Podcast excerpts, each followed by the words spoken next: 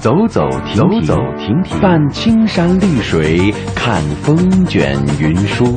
停停走走，停停走走，听谈天说地，访风物民情。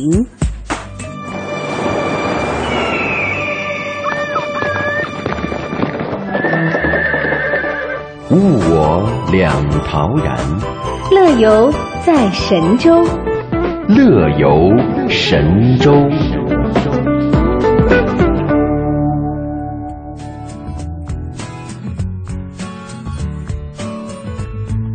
大家好，这里是中央人民广播电台中华之声的《乐游神州》。哎，我是志强。大家好，我是戴轩，欢迎在每天上午的十一点十分收听来自北京的声音。乐游神州的重播时间是每天晚上二十二点到二十三点。哎，今天志强也是非常有幸哈，跟我们的戴轩一起来主持今天的节目。是的，今天我们开场要跟大家聊一个名词儿。叫做什么呢？叫做小确幸。嗯，是最近台湾比较流行的一个词儿。是。呃，你比比方说吧哈，坐火车到平西的老街，你去花费一百五十元新台币买一盏天灯去放飞，这在有些人看来呢，也许不算什么哈，不就买天灯放飞吗？但是对公之于新北市某公司的白佩云来说，这也足够幸福一阵子了。为什么呢？就因为啊，他没有大把的时间，也拿不出大把的金钱，趁着周末边旅游边祈福，哎，就是一种小确幸。哎。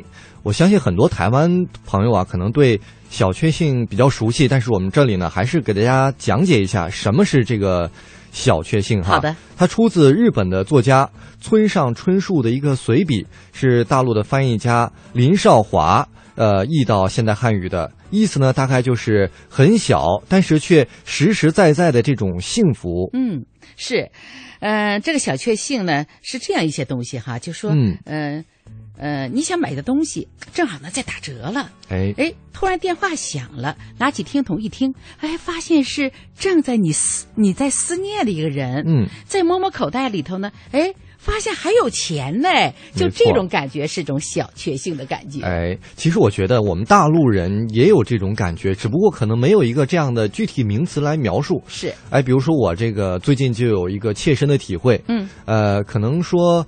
如果是幸福的感受能力有一个阀值的话，我最近就把它调得很低，这样我就能感受到幸福。比如说中午在食堂，我吃到了一个我特别喜欢的菜，我就觉得今天我特别的开心。对，你知道我的确小确幸是什么感觉吗？因为今天刚才提到这个话题，我就想，哎，我特别想我以前那个同学了啊。结果他今天下午就来电话了，嗯，或者昨天晚上来电话了，我就感觉到，哎呦，正想你呢，你怎么就来了呢？哎，就好像心灵那种感应啊。特别的让你就是哎呀，开心，无法用语言来描述。哎，没错，幸福。以往可能我们的开心，呃，指数呢会自己调的比较高，可能我们要买房、买车、买一件价值不菲的什么化妆品或者是首饰才会开心。嗯，但是其实现在都市生活中的人啊，他节奏压节奏比较快，压力比较大，是，所以呢，他可能早上吃一个好的。或者是下班见一个喜欢的人，嗯，就会觉得开心，这个是非常好的。对，这是我们说到了大陆的人的这个小确幸的那种感受哈。嗯，在台湾呢，天灯之城平西呢，民众各式的小确幸心态也是一览无余。嗯，你像他呃放天灯本身就是那种所祈求的那种啊那种感觉。嗯。呃，如我不要兼职，各个月有钱剩等等，同样的景象呢，也可以在台北春季的旅展呢，还有台湾四合一展上能看到。像普通观众，哎，为了一支笔，哎，一张打折卡或者是免费体验券，去大排长龙啊。也有人呢，为排在队伍最前面欢呼雀跃，说：“哎呀，我好幸福，我今天排了个第一耶！”就这种感觉。对，其实大家呀，没有。怎么说？其实感受快乐的能力都很高，嗯，所以呢，这个台湾岛内也有迎合的商家呀，嗯，呃，推出了这种小确幸标签的商品。你比如说，有的餐厅它就主打小确幸家常菜啊，啊，可能是不是很贵的菜，但是呃，你平时吃不到的妈妈的味道。对，还有旅还有这个旅行社呀，就推出了这种小确幸之旅，嗯。甚至有的企业在员工福利方面也走这个路线，可能是不给你很多的钱，但是就给你一点点那种奖励，哎，直戳你的内心。对，所以啊，我觉得如果说商家呀，或者是各个一些行业推出这些小呃小品种来说，让人们开一下心哈，啊、嗯高兴一把，我觉得对人的身体健康也是非常有好处的。没错，有的学者呢，试图从经济角度来分析说，说称它是台湾经济低迷的产物。那么心理专家呢，就认为，他都市人呢工作压力太大了，生活呢需要一些小惊喜。还有人呢就表示说，这与电影啊、文学作品的推波助澜也不无关系。哎，没错。嗯，那么我们刚才啊，在这儿聊了这么多。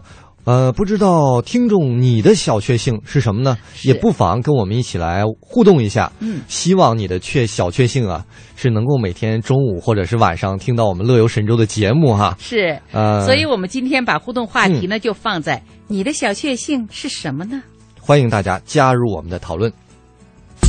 乐游神州首播时间每天上午的十一点十分，重播时间每天晚上的二十二点十分。我们在唐地区的中波收听频率是 AM 五四九、AM 七六五、AM 八三七和 AM 幺幺幺六。福州、莆田、泉州东部沿海部分地区以及马祖的朋友，您可以收听调频 FM 一零二点三。厦门、漳州、泉州南部地区以及金门的朋友，您可以选择调频 FM 九十四点九。我们的全球收听网址三 w 点 hello tw 点 com，或者是登录中广网三 w 点 cnr 点 cn，点击中华之声来收听我们的在线直播或往期节目点播。来信请寄北京二一零五信箱，乐游神州栏目组收，邮编一零零八六六。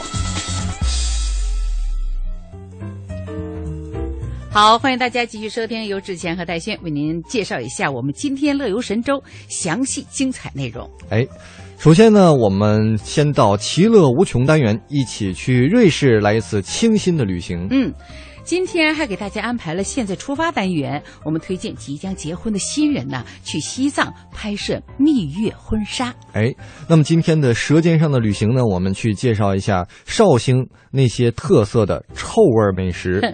还有乐游攻略单元，我们说说奢华目的地的穷游的一种玩法，教你省钱、没商量。当然，您也不要忘了我们今天的互动话题哈，就是我们今天讨论的小确幸。你有什么小确幸呢？你觉得你生活中有没有各种各样的小确幸呢？都可以跟我们大家一起来讨论一下。是的，好，今天的节目是志强和戴轩为您主持的。我们通向世界的每个角落，带您品尝各地的美味佳肴，欣赏四季的风景变换，邮购实惠的包裹行囊，快来吧，快来吧，快来吧！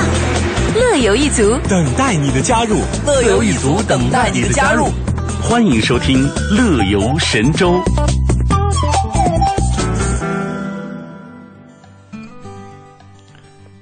哎，我们今天的其乐无穷单元啊，要跟大家讲一讲的是瑞士。我相信啊，提到瑞士，大家都会想到那种清新的空气啊，还有和善的人群，和美国那种浮躁的社会是有区别的。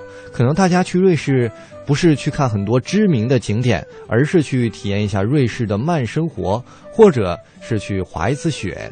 呃，不知道戴老师对瑞士的印象是什么呢？嗯、给我的印象就是天湛蓝，湖水一片的碧绿，呃，每个那个每家的窗户台上都有鲜花。因为我去过瑞士，哦确实感受呃特别好。哇，呃，原来在瑞士在我的心目当中就是，哎呀，瑞士手表，嗯，瑞士手表是全世界最好的，对呃，手工的，不知道你有有没有买一块儿？当时买不起，因为我去的时候很早，那是九五年嘛，那时候没有钱，呃，就是只是去参观。但是我买了一把呃瑞士的小军刀回来，哎我觉得也很值得我纪哎，念。瑞士的军刀也是特别的好，也是算是瑞士的一个名片了啊，对对对，没错，是的，嗯啊。而且瑞士的其实滑雪也特别的棒，嗯，不知道你那个时候是冬天还是夏天？我们去的时候是九月份，所以我觉得那个时候呢，呃，是哎呀。我那是我第一次出国，嗯出那么远的地方，而且到了瑞，第第一次站就到了瑞去士，就那么高大上的啊，地方，对对对对，哎呀，让我让我感觉街上你就一个小时都看不到人呢。哦，一个小时都看不到人，是对因为人特别的人少，是吧？就是光看见有汽车的开过，就找不到人，去询问路你都找不到。哦，那会不会觉得就是他们就感觉到，哎人家这个人地方人怎么那么少啊？你会不会觉得不适应啊？就是不适应啊，因为是我们那个去了，我们四个人嘛，台里组了一个小团，嗯去呃交流，呃，所以呢说那咱们先上哪儿去玩呢？呃问一下吧，因为都是第一次去，嗯所以就找不到人去问，只有看见那个呃公交车蹬过去，还有个人的私家车呜呜呜过去，嗯，呃，所以呢我们就走吧，我们走了有一个多小时，哦，呃，才找到一个什么那个那个时候叫超市啊。呃，当时中国还没有超市呢，嗯我们到里面去一看，又有，花花绿绿的蔬菜，彩色的呃那个辣椒，哎呦，让让你是眼花缭乱的。我拍了好多的照片回来，真棒。嗯其实总结起来啊，嗯瑞士的特点就是两个字，那就是清新。对，那么现在呢，就让我们跟随啊、我们的记者刘洋去瑞士感受一下清新之旅。今年的夏季主题呢是三百六十度瑞士美景，啊，那听到这个名字，大家可能会觉得它其实比较笼统，啊，是一挺抽象的概念。那它其实具体呢包括几个方面。第一个呢就是瑞士有六百七十多条山地缆车和火车，他们可以非常轻松的把我们带到瑞士任何一个山峰之巅，然后饱览这个壮丽的阿尔卑斯山景色。啊，也就是说，就像生活在城里边的，可能也不经常做户外运动的你和我哈、我们都可以登上，轻松的达到山顶。第二呢，就是说，在瑞士有很多城市，但这些城市即使是大城市，也是被阿尔卑斯山所包围，所以在这些城中，那也都可以非常容易的就可以看到远处的山景。那第三个概念呢，是在瑞士有很多酒店，这些酒店呢，你推开窗就可以看到阿尔卑斯山风光，所以呢，我们称它为看得见风景的房间。那么有很多这样的酒店是可以供大家下榻的。那第四个就是说，有了这么好的风景，我们怎么去体验？其实户外运动啊，用自己的这个身体真的融入自然中，这是对大自然最好的一个感受。那我们也会推出相应的一些户外运动产品。所以呢，整体加在一起，这是一个立体的三百六十度瑞士全景的体验。我觉得我们最亲身的感受，首先就是今年呢，旅行社会针对这个主题推出一些有山地观光或者是火车体验的这样的线路，是在市场上会逐渐的多起来。那么给大家有更多的机会去体验瑞士阿尔卑斯山的风光，啊，那这是一个。那还有一个呢，就是是我们的自助游游客。那么它在市场上，我们今年夏天会推出一个瑞士自助游优惠手册。那么这里边呢，会有我们众多伙伴提供的今年夏季到瑞士去旅行的这个优惠券。那么有一些呢是属于签到礼，就是你只要到了它这个地方，啊、那你买它的这个缆车票，它自然就会赠送给你一个礼品。也有些呢是一些产品的折扣。啊，这个优惠券一个是可以通过我们瑞士旅游局的中文官方网站，或者我们瑞士旅游局的办公室，还有呢就是我们合作伙伴，还有就是我们在今年夏季在北京将会有一个呃针对公众的户外活动，那么在活动上都会免费的分发给大家。我觉得其实可能对于我们的游客真正到过瑞士以后，你的感受就是瑞士处处皆风景，所以其实每一个地方都是非常漂亮的。这个完全是因个人喜好，可能有的人会喜欢山，有的人会喜欢看冰川。有的人就喜欢在湖边散步啊，那有的人可能喜欢山地自行车这种比较动感的运动，但有的人可能就喜欢在这个酒店里，比如说享受 SPA。所以我觉得对不同的游客，瑞士总能提供你各种。满足你不同的需求。那像夏季，其实最火热的一个产品就是暑期的家庭游线路，啊，那同时呢，现在有些旅行社也会推出一些适合老年人相对舒缓一点的这样的线路，啊，那么在之前有些旅行社会针对一些呃，就是呃客户群体，如果他们有这样的需求，会帮他们来定制一些，比如户外运动线路，或者可能是血拼线路，啊，那这样的线路都会有。所以呢，我觉得就是可以。大家根据自己的需求，一方面看旅行社推出的产品是否有满足自己需求的，或者也可以说，比如说，呃，大家呃几个好朋友或者几个家庭，那么希望旅行社为自己度身定制一个产品，也可以去找旅行社，呃让他们来度身定制。那我觉得最直接的就是登录瑞士国家旅游局的中文官方网站，啊，三 w 点 myswitzerland 点 com，或者您直接上就是百度搜索瑞士国家旅游局，就能登录我们的中文网站，同时也可以关注瑞士国家旅游局的中文。呃，微博，啊，那么在这上面都会有我们最新信息的发布。由时尚 Cosmo 执行出版人兼主编徐薇女士，畅销书作家金运荣老师，还有著名的主持人李静，以及呢北京美丽三生科技有限公司的创始人陈丽女士合力完成的女性瑞士旅游体验图书《最美瑞士》，也即将在七月正式和读者见面。我们来听听看这几位闺蜜，也是名女人，她们对瑞士有什么样的感受吧。先来听听看金运荣老师她怎么说。那大家好，我是金玉荣。那么在这里呢，我想要跟各位介绍一下我们这本书。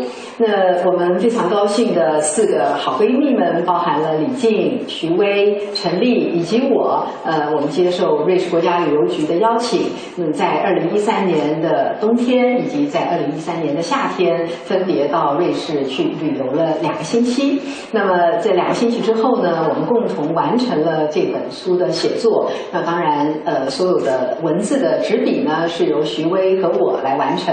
那这本书跟其他的跟瑞士旅游或者是一般坊间我们可以看到的旅游书籍有一个最大的不同点，就是我们并不是一本在介绍呃景点啦，或者是在介绍你怎么去玩的一本单纯的书。那这本书里头更多的是从我们四个女人，或者是可以说我们四个呃。呃，算是事业有成，然后呢，我们懂得享受生活，然后呢，我们也有一些生活阅历，同时又是身为好朋友的四个女人一起去玩的一个心得跟我们的呃心声。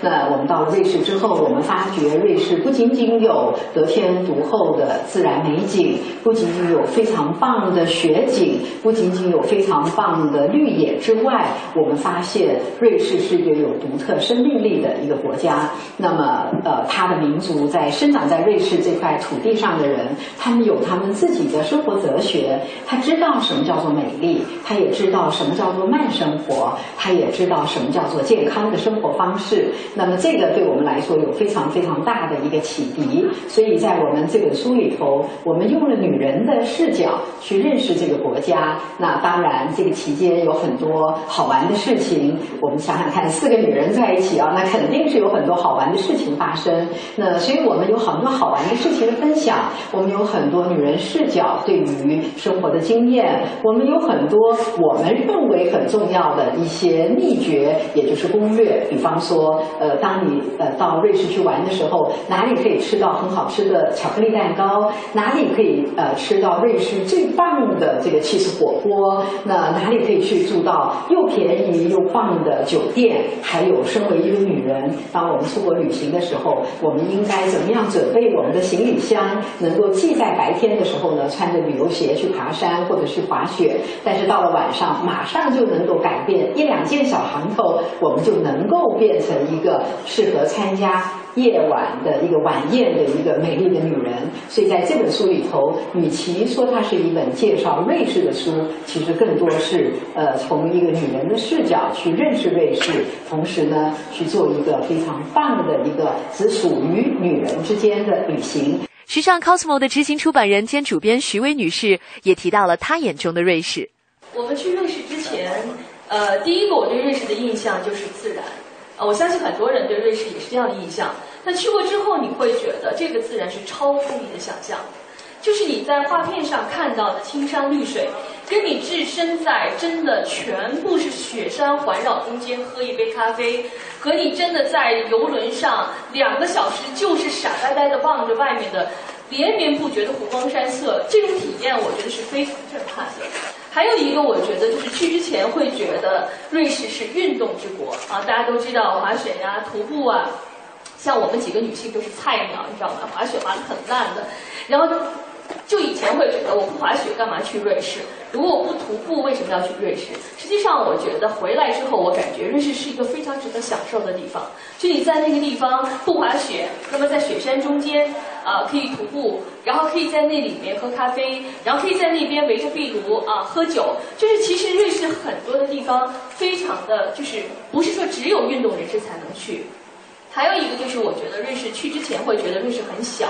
啊，我一生要去那么多地方，瑞士嘛，就大家也知道，中国的很多旅游团，什么德法和比卢是吧？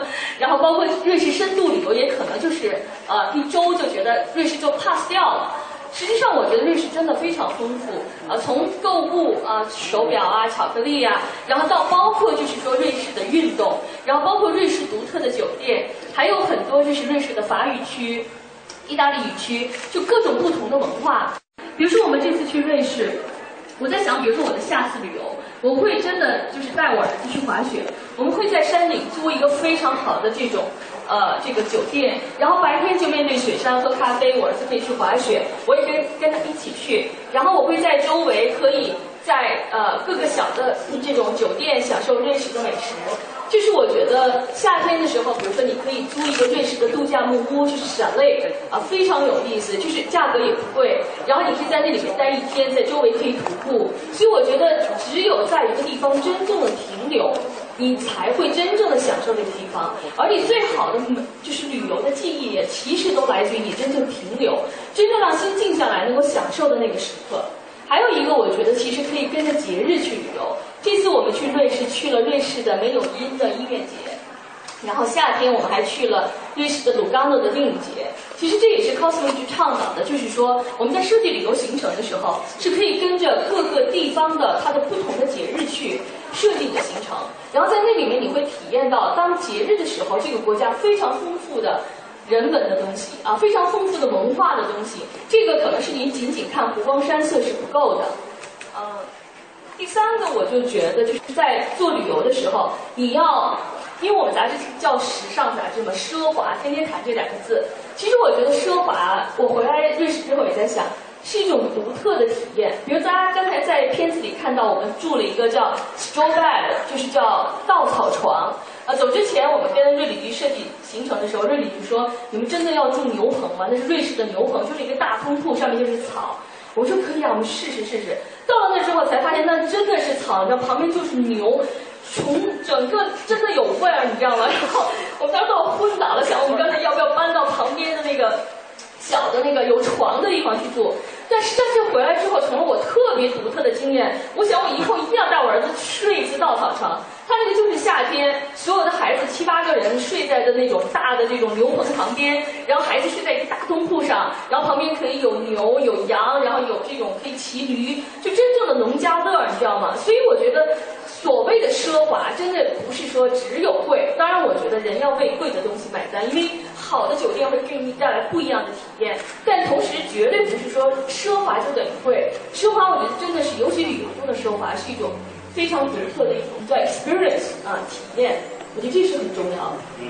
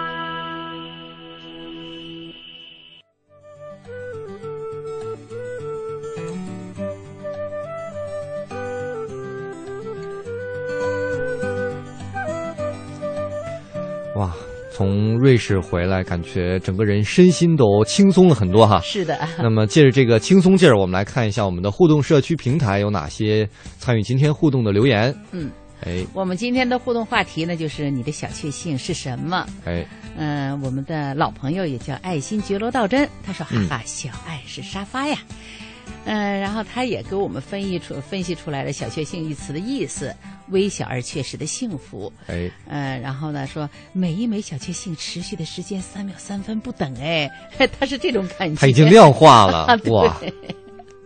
嗯而且，哎呀，这个小爱还说，这个每天和志强啊，他写到自强了哈，其实是志强对在空中谈一个小时的恋爱，呃，也是一种小确幸。哦，但我就在想啊，你嗯这跟我谈恋爱，你征得我允许了吗？就是啊，而且也没听到你说什么呀，对吧？你得多说点东西才行呢。对啊，生活真美好，我们的老朋友他说了，我的小确幸就是每天在家和父母在一起，每天生活中和他们的琐事啊、细节呀，虽然有苦有乐，但我却很享受。没错，哎，其实我觉得这个小确幸啊，也包含了很多以往被我们遗忘的那些没有感受过的幸福。嗯你比如说，就是能和父母在一起，那也是真的幸福。对呀、虽然父母会唠叨你，哎呀，你还不起来啊？该吃饭了，饭都凉了，你会觉得哎呀，真烦呢！哎呀，嗯我还没睡够呢，就叫我。但是呢，只有在家里头听到妈妈爸爸的唠叨，你才你再仔细想一想，真的是很幸福。真的，对于志强这种在外工作的人，这嗯真真切切是一种幸福，希望大家能够珍惜啊。是，哎，像我们的这个还有听友嘉进，他就说了，说哎呦，他每天的这个小确幸啊，就是数着天什么时候放假，什么时候下班。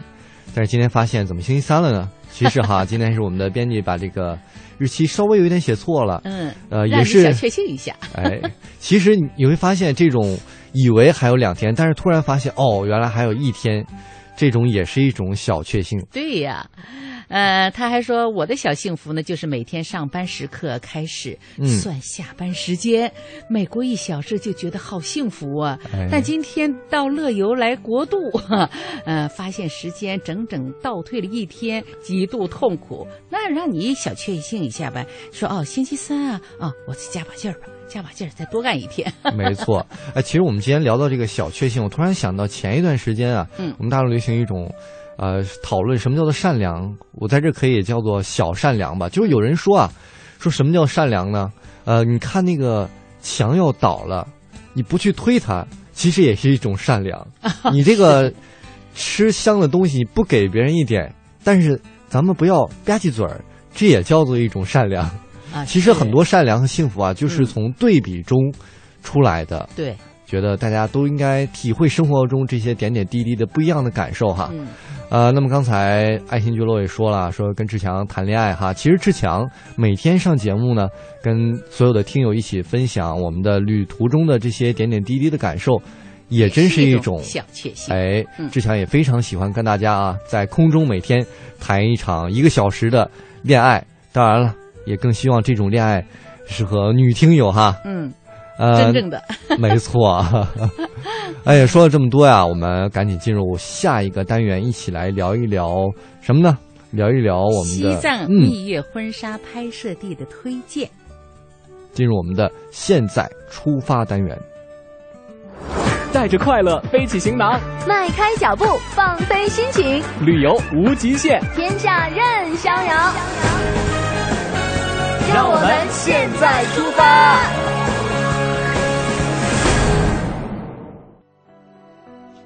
嗯，呃，说起蜜月旅行的目的地呀、西藏呢从来就属于一个热门的地方，不少人呢都想在呃这个山最高的地方，或者是天最蓝的地方，用一场漫步旅行来见证自己的爱情。何况呢，还是在二零一三年到二零一四年这么浪漫的时间来跨度呢？没错，在西藏呢，大山大湖基本都有一种属于神性的一面。嗯同时呢，也有很多关于爱情的传说，比如说纳木错和念青唐古拉，或者是马旁雍措和冈仁波齐。神山圣水在神性之外呢，有关于爱情的传说，无疑会吸引很多有心来西藏的朋友。是的，你比如说纳木错吧，这个西藏著名的一个旅游胜地，早已经是闻名在外了。那么与之相关的形容词一般为绝美呀、震撼呀、惊艳呐，哎，都来形容纳木错。嗯。在蜜月旅行者看来呢，纳木错就等同于爱情，因为那里有最纯净之蓝。对于摄影师来说呢，纳木错则是最好的一个拍摄地，因为相比摄影棚，纳木错是以天然的雪山为背景，蓝天为幕布的。哇！几年前呢，有一部电影叫做《冈拉梅朵》，记忆里啊，这部影片呢从没有大红大紫过，嗯、但是在网络上啊，是去西藏必看的几部电影，其中就有关于这部电影的推荐。或许啊，这部电影针对的人群就是喜欢西藏的，因为只有喜欢西藏、想了解西藏，才会对于影片中出现的那些场景啊，有一种莫名的情愫。在这部电影里呢，女主角不远万里几度梦中出现的画面，拍摄地就是在纳木错。对，那说到纳木错呢，它还是爱情之湖，念青唐古拉与纳木错的爱情传说，有的时候啊。这个比此地的碧水蓝天呢，它更吸引人。嗯，你像，当一袭白纱披身，在纳木错旁诠释爱情的圣洁，执子之手，让神山圣湖为证，为此不惜千里追寻。那么，是否也可以理解为，每个人的心中啊，都有一个洁白如冬日、纯净若夏日的纳木错爱情童话呢？虽然说呀，很多时候我们都会说，爱情呢只需要两情相悦即可，可无需要别的什么东西来附加见证。但是呢，大多时候依然在潜意识里呢，会选择一个特殊的地方来让这个爱情铭记。珠峰就是这么一个好去处，所以现在很多人啊都会选择在结婚的时候，或者是度蜜月的时候去珠峰，让所有的人去见证他们特殊的爱情。对，哎，呃，我记得歌词当中也经常出现“对你的爱比山高，比水深”哈。那说到珠峰呢，它是世界第一高峰，也是一座界山。它这个界山就是地处中国与尼泊尔的一个交界处，距离拉萨呀来回有一千多公里。但正应了那么一句话：再远的距离也拗不过心。只要有心想去，跋涉的艰苦只会增添你旅行的乐趣。而要见证比山高的爱情，珠峰无疑是首选了。没错，我想远离城市，在一个圣洁的地方举行一场圣洁的婚礼，那真是再好不过了。对。那么在这里呢，我们也给大家介绍一下，到珠峰的行程一般是四天三夜。但考虑到蜜月旅行啊，沿途还有婚纱的拍摄，所以呢，建议大家拍摄珠峰婚纱摄影呢，大致需要六天左右的时间。嗯，车辆选择呢，最好是越野或者是商务车为主。费用上，因为考虑到还有随行的一些拍摄人员，大致需要一万左右，所以呢，大家也需要提前做好准备。对。呃，在这里呢，我也提醒大家，嗯，就是到珠峰要办一个边防证，需要团体去办理。那么地点呢，包括什么珠峰啊、樟木啊等等。尤其在冬季旅行长途跋涉，需要带一点防感冒的药品。没错，说了这么多呀，我们就是其实希望大家有一个美妙的回忆。这个美美妙的回忆呢，最好也跟爱情有关。希望大家听了我们的节目，能够选择去珠峰办一场特色的婚礼。嗯，一首央吉拉姆《梦中的卓玛》送给您。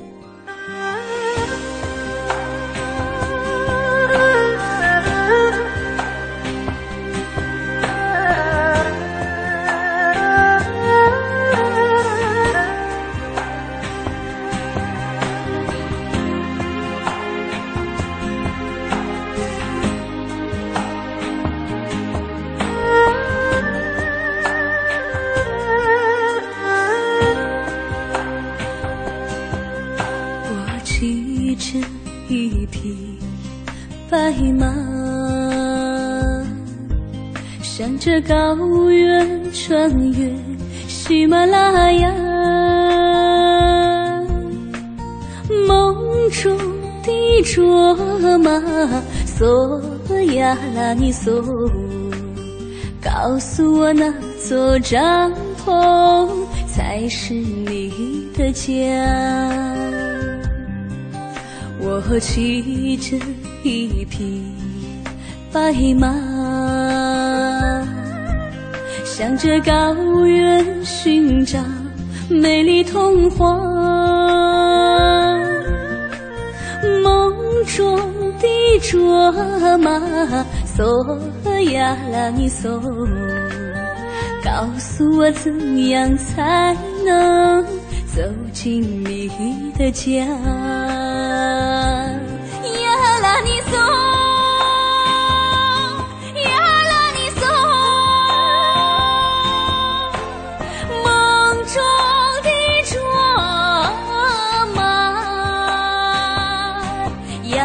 拉尼索，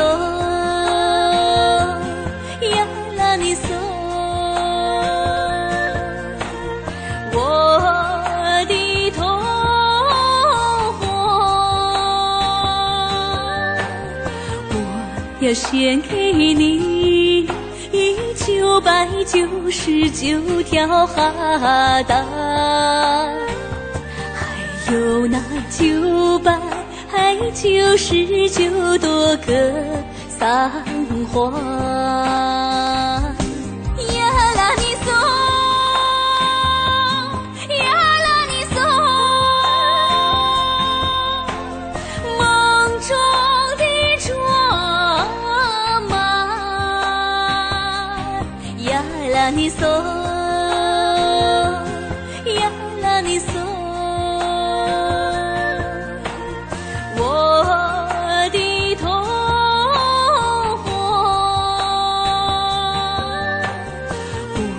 献给你一九百九十九条哈达，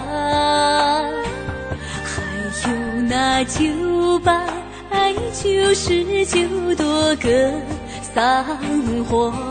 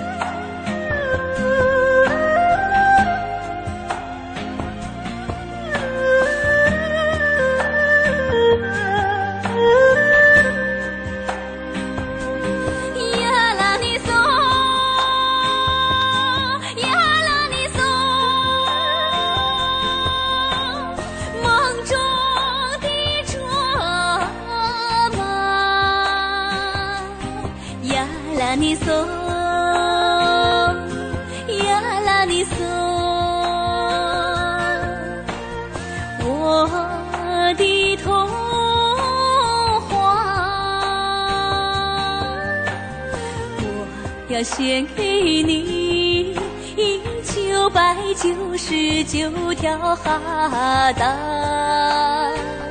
还有那九百九十九朵格桑花。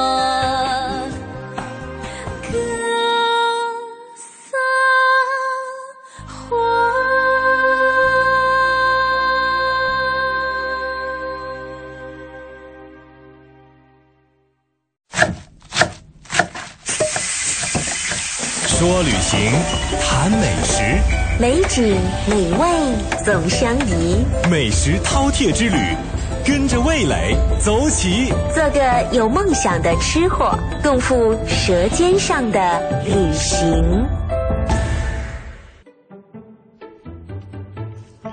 哎，又到了我们今天的舌尖上的旅行单元了。嗯，今天啊，我们要跟大家讲的是著名的绍兴菜。对，那一提到绍兴啊，不少人会留恋鲁迅说的咸亨酒店，想着学孔乙己。那么买一碗绍兴黄酒，一碟茴香豆，慢慢的体会“多乎哉，不多也”的意境。然而呢，这老绍兴的八仙桌上啊，可不止孔乙己手上的两样法宝。对于一个真正的绍兴人来说呢，数不胜数的臭味美食才是勾着他们魂魄的乡愁呢。哎，没错。那么初到绍兴啊，你往往会被景区四处镶了牙边的这个姓黄的幌子啊晃的是眼花缭乱。臭豆腐三个大字招摇着，似乎人们不吃一次臭豆腐就不算到绍兴来过。绍兴的臭豆腐啊，为什么特别呢？它有什么讲究呢？据当地人介绍啊，其实这个臭豆腐最重要的是卤做得好。绍兴的臭豆腐呢，是用这个干菜梗的卤水泡上一天一夜，所以啊，闻起来是特别的臭，但是呢，吃起来又特别的香。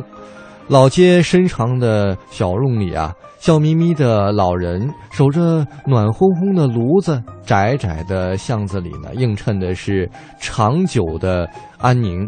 这或许是老绍兴最原始的一个味道了。嗯。呃，那对一个真正的绍兴人来说呢，臭豆腐啊只是小儿科，在绍兴美食谱系之中啊，这个臭啊是一种别样风情的滋味儿。你像，呃，臭苋菜梗、臭千张、臭烟蛋、臭百叶、臭冬瓜、臭咸响。等等等等吧，各种臭烘烘的美食呢，也就成就了别致的绍兴滋味儿，也是远行的绍兴游子们最最怀念的家乡味儿。哎，臭是绍兴美食的一个特点。那么，在所有的这个以臭为美的食物中啊，臭苋菜梗当然是当仁不让的主角。许多食物啊，都是由它发酵而成的这个卤液腌制而成的。所以呢，苋菜是江南一带常见的蔬菜，出长时候呢非常的嫩，只需要放在沸水中啊几个翻滚之后就可以捞出来做菜了。那么，苋菜梗的制作需要水浸泡昼夜，沥干水分之后呢进行发酵，数日之后啊开坛便可以闻到其中臭中带香的这样一个滋味了。嗯，发酵时候啊不放盐，制作的时候呢再加入盐。臭苋菜梗以蒸为最妙，当地人啊最喜欢吃的就是趁热将这个臭苋菜梗放入嘴中，嗯，不需要匆匆的咀嚼，而是闭上嘴，眯起眼睛，用这个鼻孔微微的吸气，那种臭中呢还有异香的味道在口中就可以回旋起来了。嗯，我再给大家描述一下哈，它的吃法就是趁热将这个臭苋菜梗呢。